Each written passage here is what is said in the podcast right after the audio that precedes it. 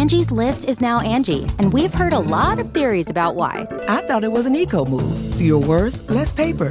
No, it was so you could say it faster. No, it's to be more iconic. Must be a tech thing. But those aren't quite right. It's because now you can compare upfront prices, book a service instantly, and even get your project handled from start to finish. Sounds easy. It is, and it makes us so much more than just a list. Get started at Angie.com. That's A N G I, or download the app today. Man, that sunset is gorgeous. Grill, patio, sunset. Hard to get better than that. Unless you're browsing Carvana's inventory while you soak it all in. Oh, burger time. So sit back, get comfortable. Carvana's got thousands of cars under $20,000 just waiting for you. I could stay here forever. Carvana, where car buying meets comfort, meets convenience. Download the app or visit Carvana.com today. The following podcast is a Dear Media production. Welcome back to another episode of the Career Contessa podcast, your shortcut to being more fulfilled, healthy, and successful at work. I'm your host, Lauren Goodman. The salary transparency movement is well underway. In 2021, Colorado paved the way for new laws requiring businesses to list salary ranges on job ads, and New York City rolled out its own pay range law in November 2022. Now, in 2023, a handful of other states and cities are rolling out their own salary transparency laws. And naturally, we want to know how this will impact your life. We invited negotiation expert Andres Lares to the show to discuss how you can use these salary transparency laws to your benefit, tips for talking about salary during a negotiation process, and the number one thing that you need to build before you can persuade anyone at work. And now, this is the Career Contessa podcast.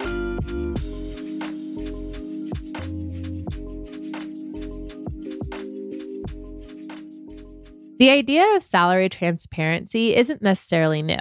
In fact, at Career Contessa, we've been advocating for this since we launched in 2013 and even have an anonymous salary database called the Salary Project that's totally free and will give you access to tons of real salaries. We've also had entire episodes, blog posts, and more dedicated to talking about salary with your friends and your coworkers since many of us were taught to never discuss money. It feels like this conversation is starting to really gain traction, though, with the introduction of salary transparency laws. Here to share more about this new law and really how it can help us is Andres Lares. Andres, welcome to the show.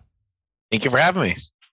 All right, so let's start with learning more about you and your background and really how you became a negotiation expert, which naturally makes you kind of a salary expert because so many people need to negotiate salaries. But tell us a little bit about your background. Sure. So I'm the managing partner at the Shapiro Negotiations Institute. So it's a it's a global firm based in Baltimore, Maryland. Been around for 28 years now, so 1995, and really focused on negotiation training, typically more on kind of the corporate business side. So over the years, certainly we've seen our fair share and been involved in many salary negotiations, and so that's the context. But our day to day is kind of training Fortune 5000 type of companies, whether it's salespeople, procurement people, HR managers, hiring managers, and you know just about every industry how to negotiate. That's so interesting because I feel like many of us think of negotiation as maybe one thing we're doing especially at like a, an important moment. So salary negotiation or maybe like negotiating for your house right when you when you go to put yep. that offer in. But obviously you make a living doing out of this which means people are negotiating all the time. And it's not just salespeople. I like that you mentioned hr people too yeah, I think that's the piece that people don't realize how much they do it, right? So if you think of other roles like project managers, right? So project managers, literally, that's all they're doing, right? They're negotiating with, you know, Lauren, the colleague, to get that as a priority, and then they're negotiating with the next person for. So it's, you know, whether it's budget, prioritization. If you're a leader, you're negotiating with with your team underneath you to motivate them and inspire them, and you know, get them on the same page. And and certainly, you know, M and A transactions, or you know, there's just so many. So there are a lot of different ways to use this, and and it happens all the time. And so it's just a matter of how you approach it. Yeah. Okay, well, I'm going to ask you some questions about negotiation later, but we actually brought you on the show because we want to talk about salary transparency laws. So, can you explain what these are, what they mean, and really kind of like what states have them now and, and any other important details? Sure, happy to. So the first disclaimer, as uh, any lawyer would, but I'm not a lawyer, is to say exactly that. That I'm not a lawyer. So you know, this is I will focus a little bit less on kind of the laws themselves and more how it would impact folks that are going to be you know in these states essentially affected by them and how they can negotiate around them or take advantage of them. And so you know transparency laws are, are really taking into effect now are that uh, essentially state by state a little bit different but conceptually is that companies are forced to provide salary information either in job flows or when requested by applicants or there's some details that are affected state by state. And so the idea is that there's more access to that information for a job candidate.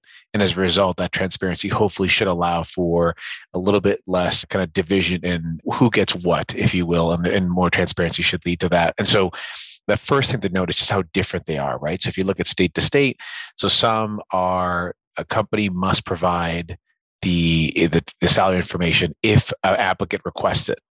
Well, another one, they must post it in all job descriptions that are posted online. In others, they must post all benefit information, not just salary. So, you know, 401k matching and PTO, all of these things must be uh, some after the initial interview. So there's so many different ones. And so you really should be aware.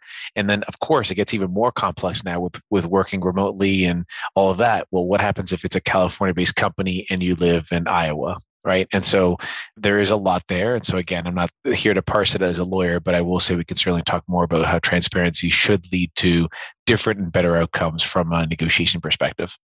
Yeah that's actually really interesting that you mention just the variety of what these laws can mean because well obviously each person should look this up for the state they're in but you mentioned something like actually some some of these laws mean that the company is required if you ask. Well you wouldn't know to ask that right if you had no idea. So just like honestly just that tidbit is really interesting. But yeah let's get into you know why are these salary transparency laws important and how do they help even the playing field well, I thought with one good tidbit we'd be done, and then you know we've given everyone enough. But I guess you want more.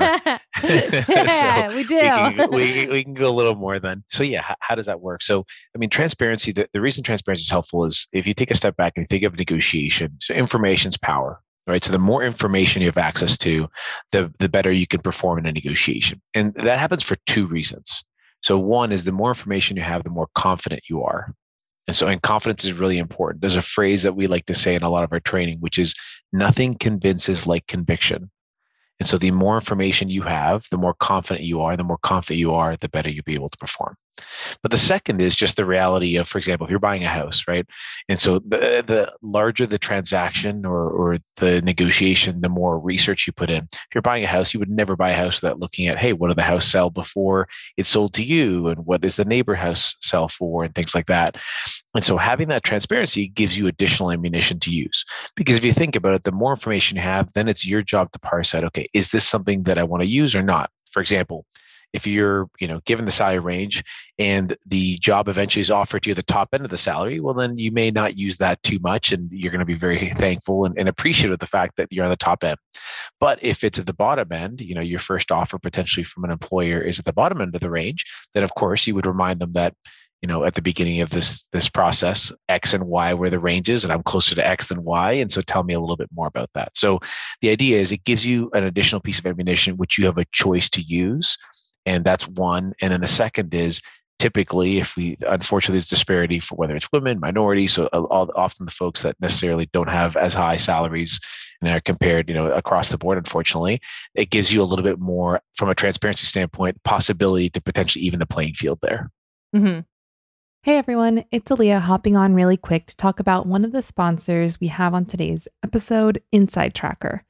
You all have probably heard me talk about Inside Tracker if you're a regular listener of the Career Contessa podcast. So I'm here to provide you with an update on my experience. So, if you don't know, Inside Tracker analyzes your blood, DNA, and fitness trackers in order to give you a rundown of your health. They give you tips on how to improve your health based on the results that they gain from your body. So, I got my blood drawn and I got a DNA analysis, and it was all really easy. Within just a few days, I got two long, but honestly easy to read PDFs that outlined which biomarkers were low or just right. I personally found out that I had low vitamin D, so now I'm working on ways to bump that up. It's so great that I was able to see an analysis so clearly. Sometimes I feel like even going to the doctor, it's hard to get a full blood work panel done. By using data from your blood, DNA, and fitness trackers, Inside Tracker gives you personalized and science backed recommendations on things you can take control of to optimize your health, like food, supplements, workouts, and lifestyle choices, including ways to optimize sleep and stress. Inside Tracker tests and provides optimal ranges for over 40 biomarkers like magnesium, vitamin D, testosterone, cortisol, and ferritin. The thing I love most about Inside Tracker is that they have a strict science backed approach to everything they do. If your specific biomarker level is unoptimized, Inside Tracker provides you recommendations that are backed by dozens of peer reviewed studies and personalized to you. This process was set in place by their founders that include experts in aging, genetics, and biometric data from Harvard, Tufts, and MIT. For a limited time, you can get 20% off the entire Inside Tracker store when you sign up at insidetracker.com/contessa. So, if you're ready to get a crystal clear picture of what's going on inside your body, along with science-backed recommendations to optimize what's not working, then visit insidetracker.com/contessa to get started. We've talked a lot about career pivots on the Career Contessa podcast, and one of the most reliable ways to make a successful pivot is to invest in education to help you get where you want to go. Our sponsor today, the Georgia Tech Scheller College of Business, can help you do that without breaking the bank. Scheller wants their students to feel empowered in their careers no matter their background, work experience, or future goals.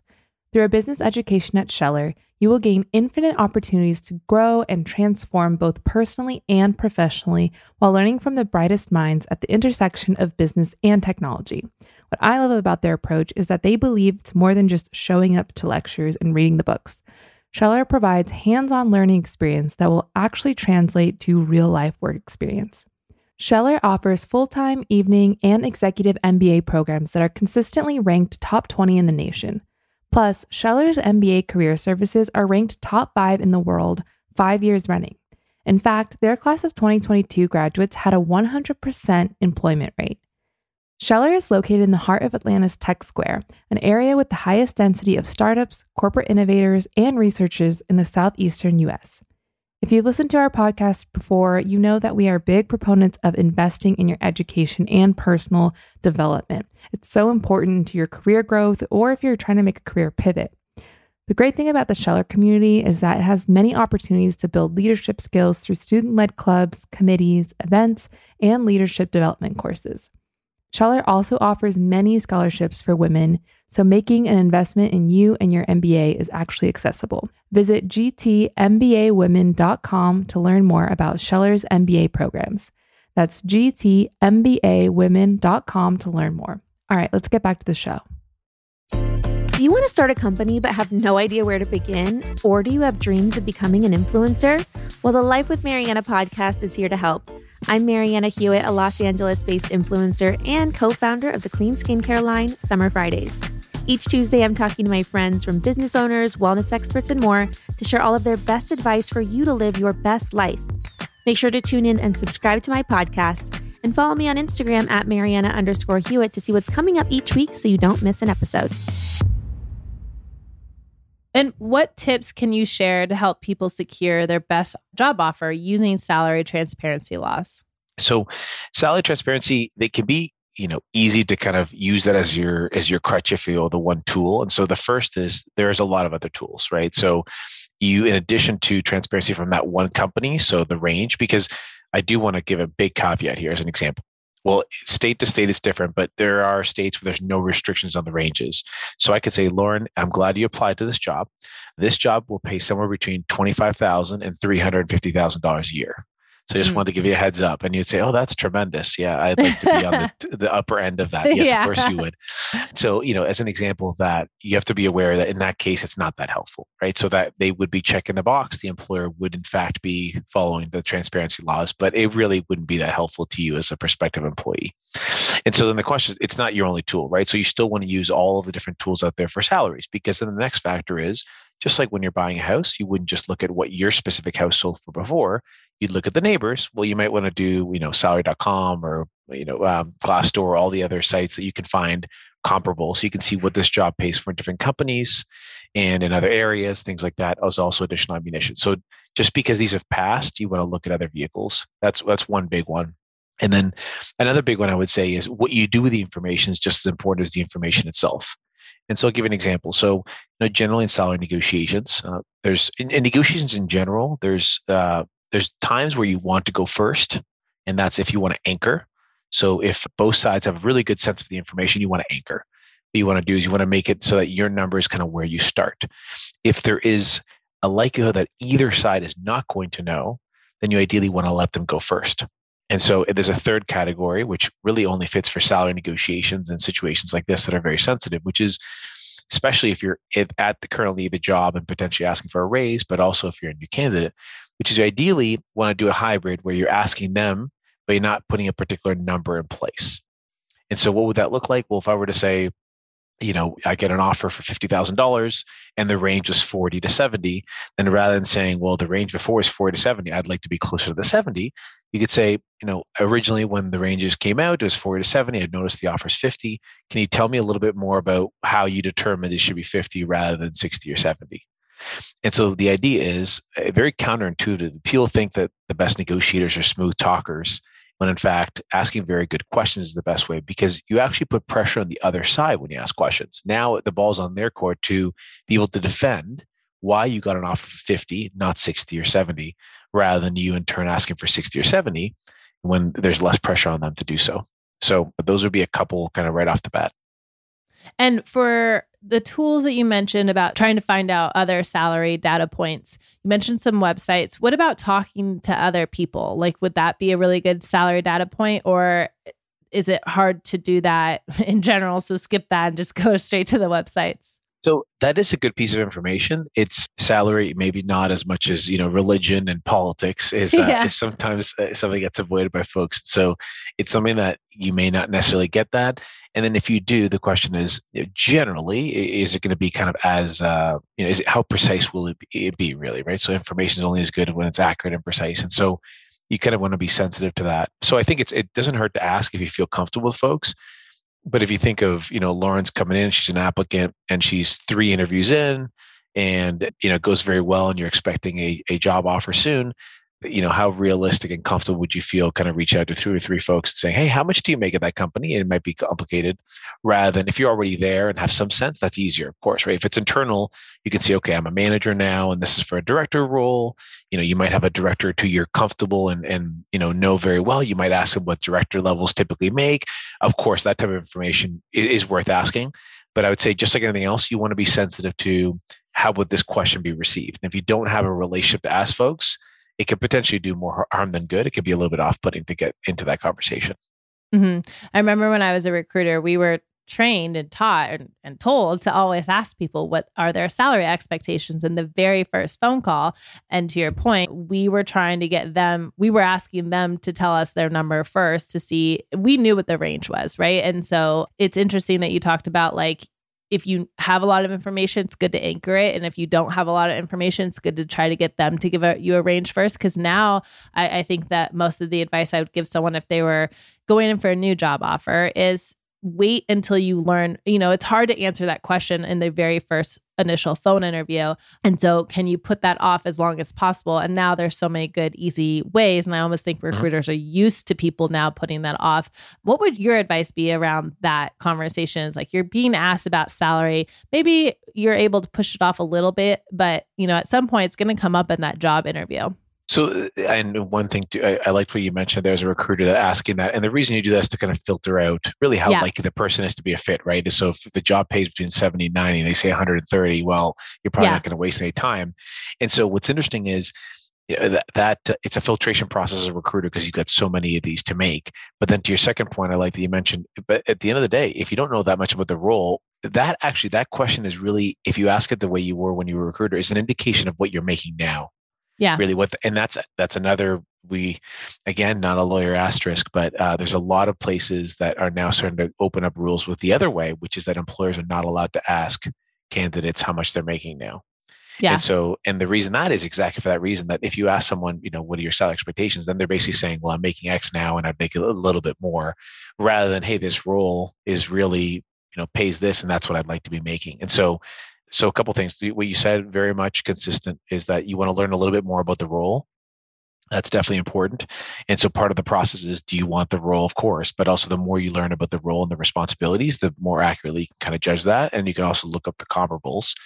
And then so generally again we would typically push towards having them make the first offer And so some things you can do though in order to kind of frame it in a way. So for example, of course, right, if someone asks you, you want to be ready. Someone asks you, well, Lauren, are you looking at other jobs or, you know, what other options do you have at this point? Or when they're kind of getting to that as alternatives, because that's leverage, you want to make you want to be kind of ready for that. And so ready means, for example, let's say you're not looking at any other jobs without being disingenuous, without lying, how would you answer that question? And you want to think about that. If you are, in fact, looking at three or four other jobs and you're having a bunch of interviews, then of course it would be helpful to say, look, you know, you're you're one of my top ones, but I am in the interview process with three or four other companies.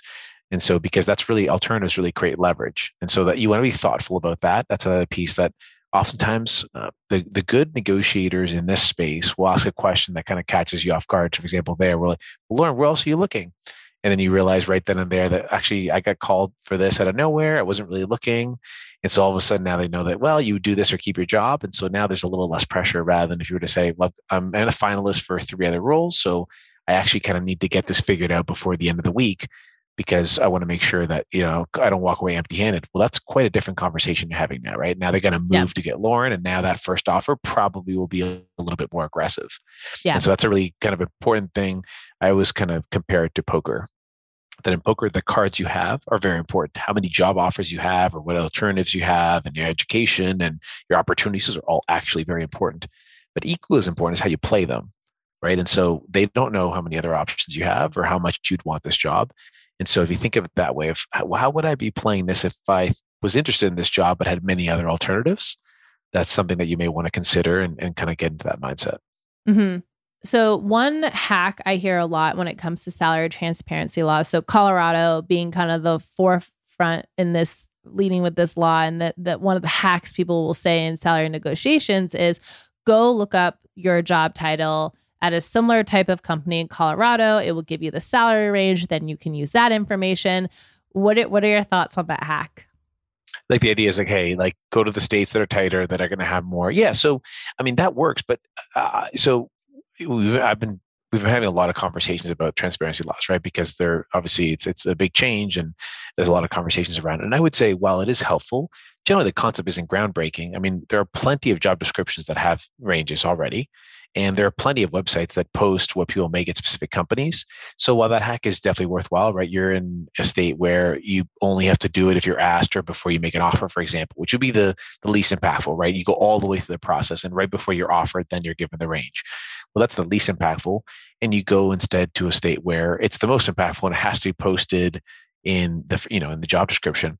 That can be helpful information, but I would also be, you know, as a devil's advocate, how much more information is that than what was available already on the internet? Right. Yeah. I would say it's not a huge, huge advantage. So that, that would be my feedback because that is helpful. It's a worthwhile hack, but is that really that much more helpful than the information you had available, say, two years ago?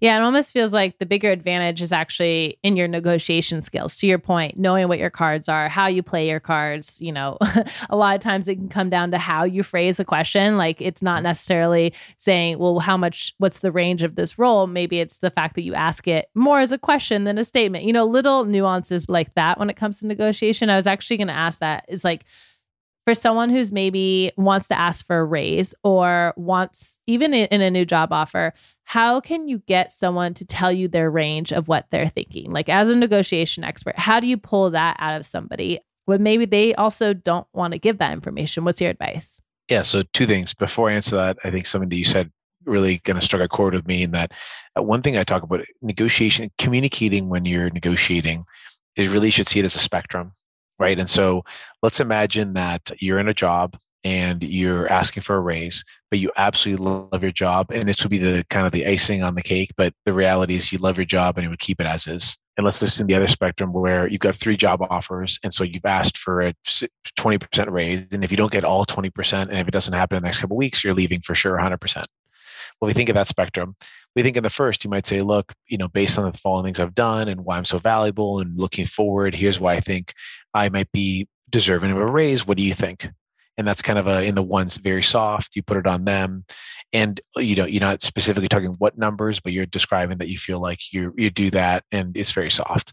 And then the other one, it might be like, hey, I do really need that twenty percent raise, and if you don't get it by X day, then unfortunately I'll be moving on. I really, and you can still be nice about it. I, I really enjoy working here, but there, I just have another opportunity that's just too good to pass up. And I want to make sure that, you know, we get this addressed. Otherwise I have to take that.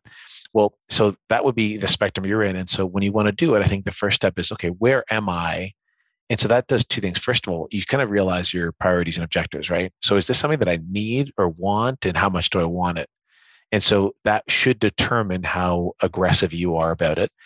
And then the second is you'll notice that in either scenario, you can still be nice about it. So even in the second one, we're like, I really need to know by X date. He's, I, I really enjoy working here. I understand this can be a, you know, can be empathetic. Lauren, I'm sorry to put you in this tough spot, but I, course, we kind of need to do what's best for each and our own families. And so, so, so there's things you can still be empathetic, you can still be nice about it, but you can see one's much more aggressive than the other. And so I'd say those, it's really valuable, I think, to think of in that way, because it also forces you to think about how important is this and how much do I want it? How many, you know, alternatives do I have and how much leverage do I have here? And so that's kind of a little caveat there. And then, sorry, remind me where you wanted me to go because I just wanted to make sure I did not forget that. yeah, no, I, I want to know as a negotiation expert, how can you get someone to tell you the range when uh, yes. maybe they don't want to tell you the range. yes. So let's assume you know you're talking to an HR person at a company, and so yeah, great question because I just said, hey, so you want to ideally avoid putting your number out first, and so okay, wait, but how do I do or that? Or like right? I don't want to waste my time in the interview process if your range also isn't anywhere near where I'm going toward. You know, it goes both ways, right? In yep. the filtering system.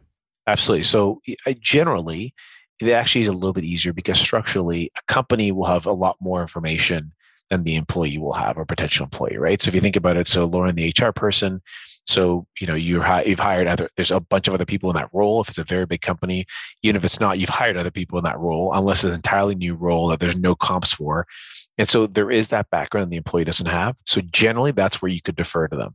So you know, Lauren, as a, just before you finish the first interview, just to make sure, obviously, from uh, we aren't wasting your time and vice versa just you know if you don't mind walking me through since you're privy to a lot more information than i am for this role where do you see realistically and then you can either do either like if it's broad like where do you see this role from a salary perspective? Or now that we've had this first interview before we finish up here based on my experience in particular where do you see approximately? Even if it's not exact and so what's interesting is when you make that ask, very, very rarely will someone have the kind of the confidence and comfort level to put it back on you and say, you know, that's actually, I was going to ask you that. Why don't you tell me what your expectations are? That does happen, but it's actually quite rare because people kind of under pressure feel uncomfortable doing that. And so they'll just kind of answer it. So it becomes kind of a race that if you ask it first, then, you know, very, very rarely will be pushed back on you.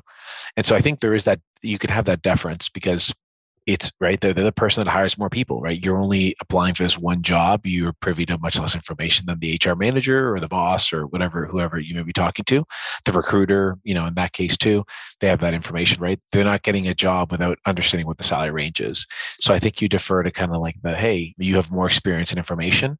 And so if you ask it, I think most of the time what we see is like 90 plus percent of the time people will give an answer. Now, it may not be, oh, yeah, exactly this much, but you will definitely get more information.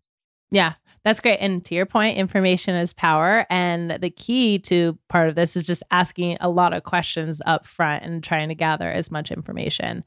Okay, so I want to wrap up with some negotiation tips, but also, so you have a, a book called Persuade, and it talks about a four step system on how to persuade people. So I feel like while you're here, we have to cover both topics. So, first thing I want to talk about is top tip for you know persuading someone to to go your direction or do what you want them to do what would you say it is? So i i will do a spoiler for the whole book and basically describe there's a four step process. So aristotle taught in 350 bc ethos pathos logos which is credibility emotion logic. And what he was saying is people make decisions based on those factors. First, credibility, right? Do I believe this person's credible? Do I think they have their, my self interest, eh, you know, at heart or just their own? So credibility. And so if they're credible, then you care. Then the second came emotion because people make decisions emotionally and then they justify them rationally. And so emotion was very important. So what emotional triggers do you pull and levers do you pull? Then the third was logic. And so generally, when we want to persuade people, we typically go right to logic, right? These are the 14 ways why you should do this. You know, it's like for our company, be easy to be boasting. We've trained 250,000 people, but that's not why people choose us. That makes them feel better after they can sleep at night knowing, hey, they've done this before, but that's not why they choose us. And so it's very easy to kind of go to that logic. So that's where Aristotle stopped ethos, pathos, the logos, which is credibility, emotion, logic. And then we added a fourth step, which is facilitate action. And the idea is for all those situations where it's like, is that a good idea? Yes, it is. Okay, great. Are we going to have that done in two weeks? Yes, we are. And then two weeks passes and you follow up with that person and say, hey, like what happened here? Oh, yeah, no, the, you know, you know, lots of explanations, but nothing was done. So how do you create an environment where it's as likely as possible that the behavior you want will occur? And so, you know, how do you kind of get that commitment in the, in the get go? And so that's essentially, you know, if you're thinking of persuading someone, I would say that's the order you want to follow because that's how people make decisions. And so really it starts with that first one, right? Are you credible? Because yeah. you're not credible, people just don't care. You could you yeah. say whatever you want, but people just simply don't care. Yeah, no, I I love that advice. And it's it, you know, when people think about how to create influence at work, I think they always get really stumped. They're like, well, how do I do this? Is a big question. It's like credibility is a great place to start. And I feel like that one is very I don't want to say easy to understand, but like easier maybe to understand than the word mm-hmm. influence. Mm-hmm. I think that's great. And then as we wrap up, best piece of negotiation advice that you could share with us. It's tough. I think. I know. uh, I, if, if, if, you ask me like 10 consecutive days, I'd give you 10 consecutive answers. But the one that yeah. comes to mind right now is that negotiation is a process and not an event. And so I would say if there's one thing, so we do a lot of training, but we also do a lot of coaching and consulting on kind of real live negotiations. And one of the interesting things I find is if you take away kind of the expertise or any of that, just having an objective third party kind of be kind of a devil's advocate in your mind, reminding you that, you know, with time, these things will kind of, there will be progress. It can be so easy to be frustrated. It can be so easy to be emotional. But if you remember, negotiation is a process, not an event, and especially when it comes to salary negotiations, because they're so sensitive and so personal, right? If you ask for a raise and I say absolutely not, it can be your first response like they don't value me they hate me you know it could just be that we just had 2000 layoffs at this company and so this is not a good time or it could be you know fill in the blank and so it, it, i think that is uh if i had to choose one right now that's the one you get today I love it. Well, thank you so much for joining us. Tell people where they can find you, your books, learn more about you, and then we'll put all those links also in the show notes. Awesome. Yeah. So Shapiro Negotiations Institute is the name of the company.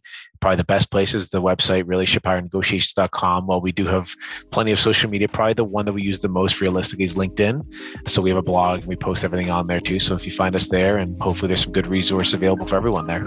Awesome. Andres, thank you so much. Thank you for having me. Thank you for listening to this episode of the Career Contessa podcast. Don't forget to rate and review our show. And be sure to check out our free salary database, The Salary Project, where you can view thousands of real salaries and get your own personalized salary report in 10 minutes or less. We link to that in the show notes.